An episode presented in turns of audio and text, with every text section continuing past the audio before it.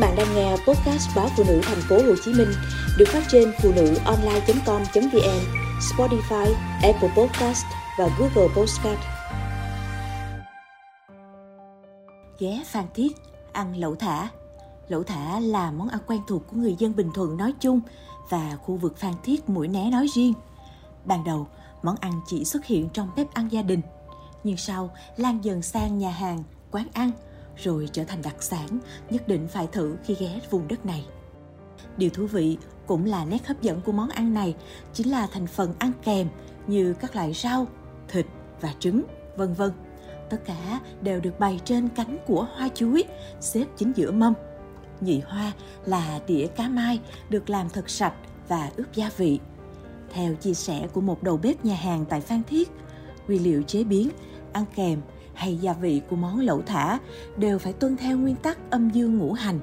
Kim, mộc, thủy, hỏa, thổ ứng với năm màu sắc trên món ăn là trắng, xanh, đen, đỏ và vàng, cùng ngũ vị gồm cay, chua, mặn, đắng và ngọt. Nhớ lần đầu ăn lẩu thả, tôi đã ngạc nhiên bởi nồi nước dùng bé tẹo, cảm giác như ăn lấy hương lấy hoa. Nhưng sau khi được hướng dẫn hai cách ăn lẩu, biết nước lẩu chỉ dùng để làm chính một thành phần duy nhất trong món là cá mai. Tôi mới hiểu lý do tại sao nồi nước lẩu của món ăn này lại khiêm tốn đến thế. Lẩu thả có hai cách ăn. Cách thứ nhất là bạn làm chín cá mai với nước lẩu. Trong lúc chờ cá chín bạn lần lượt cho bún bánh tráng nướng rau thịt ba chỉ trứng chiên vào chén sau đó cho cá chín và nước sốt vào trộn đều để thưởng thức Cách thứ hai đơn giản hơn là bạn cho tất cả các thành phần trên vào chén, thêm cá mai còn sống vào và chan nước sốt trực tiếp lên rồi thưởng thức. Với hai lựa chọn trên, lẩu thả có cách thưởng thức tương tự bún trộn.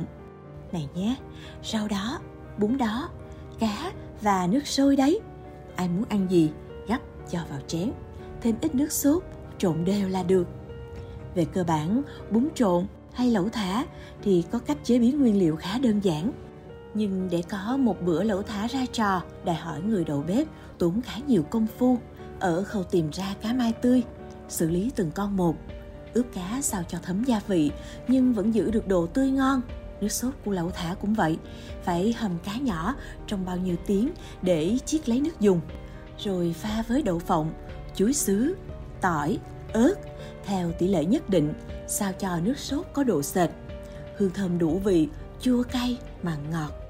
Mỗi nhà hàng, mỗi đầu bếp sẽ có công thức pha chế nước sốt riêng để tạo nên vị ngon, hấp dẫn thực khách